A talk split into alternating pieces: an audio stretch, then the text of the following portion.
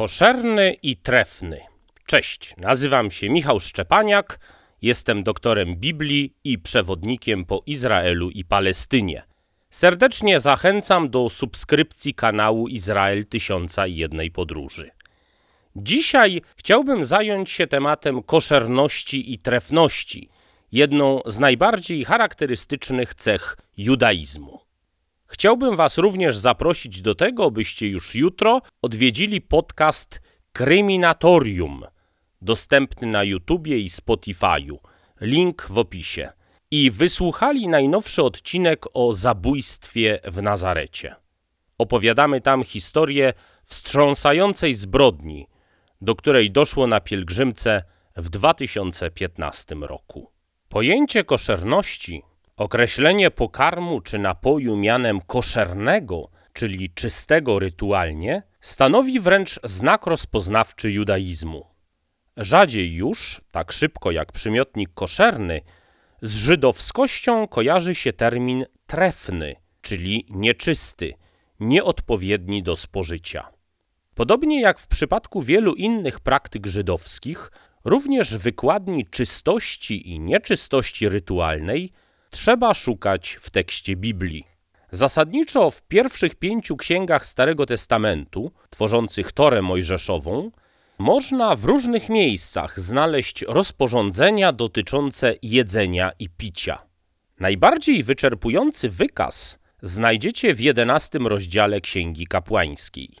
Ze zwierząt lądowych jako trefne odpadają z żydowskiego jadłospisu wielbłąd, zając, świnia i góralek. Zwierzątko wielkości świstaka, spokrewnione jednak z kilkaset razy większymi trąbowcami. Zwierzęta uznane za koszerne muszą jednocześnie przeżuwać i być parzystokopytne. Ze stworzeń morskich można spożywać tylko te, które mają zarówno płetwy, jak też łuski. Odpadają zatem owoce morza oraz choćby węgorz. Jeśli chodzi o ptactwo, wstrętem powinny napawać następujący przedstawiciele skrzydlatych: orzeł, sęp, kania, sokół, kruk, struś, sowa, mewa, jastrząb, puszczyk, kormoran, ibis, łabędź, pelikan, bocian, czapla, dudek i nietoperz. Wszystkie owady uważa się za nieczyste, z wyjątkiem szarańczy. Pszczoła jest obrzydliwa, jednak miód można spożywać, gdyż traktuje się go jako produkt zbioru nieczystej pszczoły. Za trefny uznaje się wyłącznie miód spadziowy, ponieważ jest wytworem mszyc. Pobożny Jan Chrzciciel żywił się podczas pobytu na pustyni właśnie szarańczą, nie żadnym szarańczynem, jak chcą niektórzy, i miodem. Za trefne uchodzą wszelkie gady, płazy, krety, myszy i ślimaki. W tradycji żydowskiej zabronione jest spożywanie surowego mięsa, nawet ze stworzeń traktowanych jako koszerne. Wszelkiego rodzaju rośliny są koszerne, ale uwaga, owoce można zrywać dopiero z drzewa mającego 4 i więcej lat. Nie wolno zebrać owoców wcześniej, gdyż uchodzą wówczas za niekoszerne. W przypadku mięsa pochodzącego ze zwierząt koszernych nie wolno jeść tłuszczu z brzucha, jak też żyły udowej i ścięgien, ze względu na patriarchę Jakuba, syna Izaaka, wnuka Abrahama, który w pojedynku z aniołem został ugodzony w ścięgno biodrowe. Zakazane jest spożywanie krwi zwierzęcej, ale już krew ryb jest w porządku.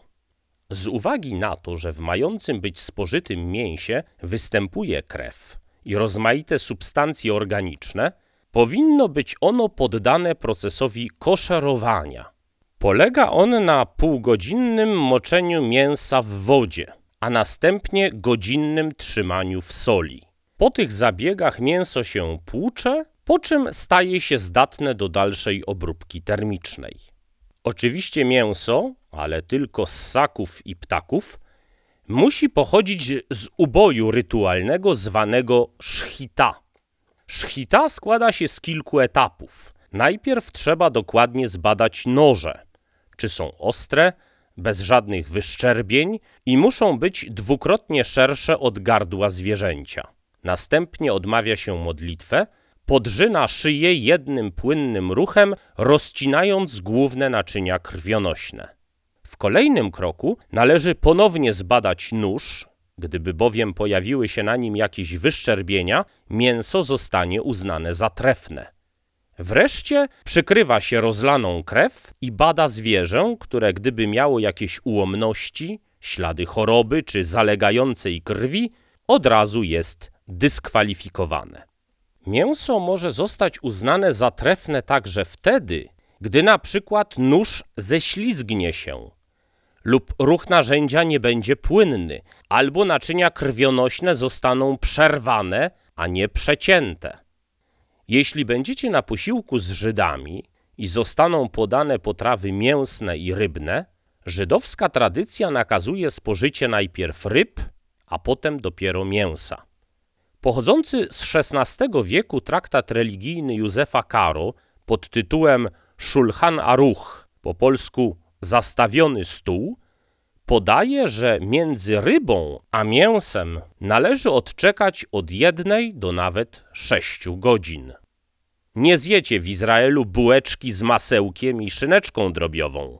Czemu? Zgodnie z jednym z przepisów Tory Mojżeszowej, nie wolno gotować koźlęcia w mleku jego matki, co rozumie się jako całkowity zakaz łączenia mięsa z nabiałem. Nakaz oddzielania potraw mięsnych od nabiału jest tak mocno zakorzeniony w mentalności żydowskiej, że w szanującym się domu będą odrębne garnki, naczynia, zastawa i sztućce na te dwa typy pokarmów. Niegdyś ubodzy Żydzi, których nie było stać na osobne talerze, na jednej stronie jedli mięso i ryby, a na drugiej nabiał. Pamiętam, jak leciałem kiedyś izraelską linią lotniczą Easyr i na pokładzie można było sobie kupić coś do jedzenia. Ku mojemu zaskoczeniu mieli w ofercie bułki z szynką i masłem. Spytałem stewardesy, że to dziwne, bo przecież jest to wbrew żydowskim przepisom pokarmowym. Na co ona odparła: My to sprzedajemy tylko gojom. To sprytne omijanie przepisów, pozwalające na zarabianie bez naruszania religijnych przepisów czystości rytualnej, przypomina mi znane z literatury średniowieczne dywagacje na temat wina pochodzącego od obcych. Prawo zawarte w Talmudzie zabraniało Żydom picia i dotykania wina wytwarzanego przez obcych. Nawet wino tylko dotknięte przez Goja, czyli nie Żyda, uznawano za trefne. Wynikało jednak z tego wiele komplikacji. W żydowskich winnicach pracowali nie Żydzi. Sami Żydzi chcieli handlować winem i w postaci wina otrzymywali spłaty pożyczek. Zastanawiano się więc, co zrobić, żeby nie stracić finansowo, a jednocześnie zachować prawo. Ostatecznie uczeni rabini poluzowali ustawodawstwo, pozwolili dotykać i sprzedawać wino od obcych, przyjmować w winie zwroty pożyczek, jak też przyjmować trunek jako zastaw. Upieczono tym samym dwie pieczenie na jednym ogniu. Transakcje pożyczkowe oparte na winie doprowadziły w końcu do transformacji zawodowej Żydów, którzy w dobie średniowiecza, na przykład w Niemczech, opanowali rynek kredytowy jako taki. Koszerność nie ogranicza się jedynie do kwestii pokarmowych. Przepisy czystości rytualnej regulują proces wykonywania i ręcznego spisywania zwojów biblijnych przeznaczonych do użytku w synagodze. Z koszernej, wyprawionej skóry są wykonywane czarne pudełeczka, tak zwane tefilin albo filakterie, umieszczane przez mężczyzn na ramieniu i czole, w których są ukryte małe koszerne manuskrypty z fragmentami Tory.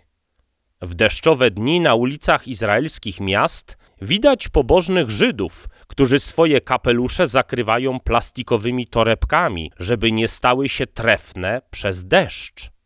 Niektórzy nawet uważają, że szałasy, prowizoryczne schronienia wznoszone na jesienne święto namiotów, mające przypominać domostwa w czasie wędrówki po pustyni.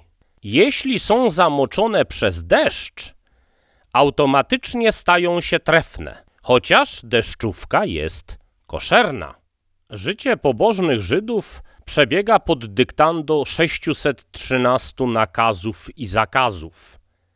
Jednym z najciekawszych jest między innymi zakaz wykonywania pracy w szabat, rozumiany jako zakaz kontaktu z elektrycznością.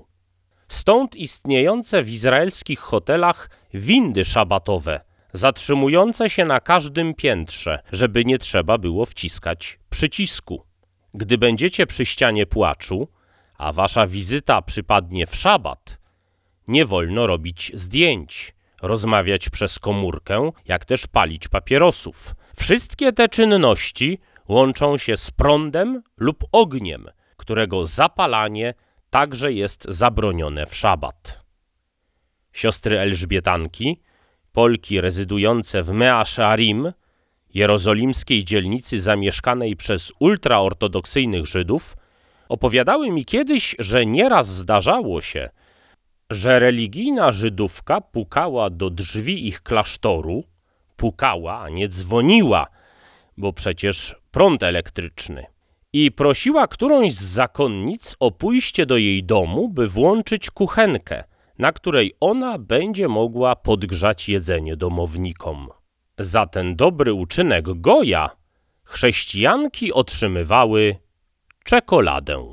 Jak się dobrze przyjrzycie, to nawet na opakowaniach macy czy butelkach wina izraelskiego sprzedawanych w polskich sklepach i marketach znajdziecie napisane po hebrajsku certyfikaty koszerności produktu.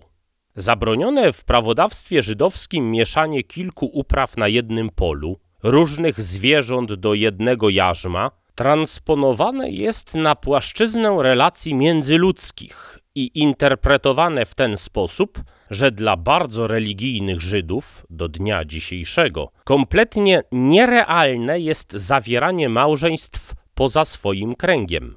Trzeba jednak pamiętać, że oprócz tej około 10% społeczności Haredim, czyli grupy ultraortodoksyjnej, w Izraelu połowa żydowskich mieszkańców deklaruje się jako Hilonim, czyli zeświadczeni, dla których przepisy dotyczące czystości są pewnym przedawnionym już obyczajem.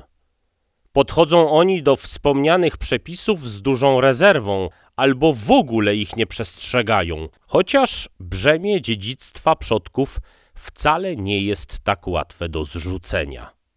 Jednak o relacjach między pobożnymi a świeckimi w państwie Izrael opowiem w innym odcinku.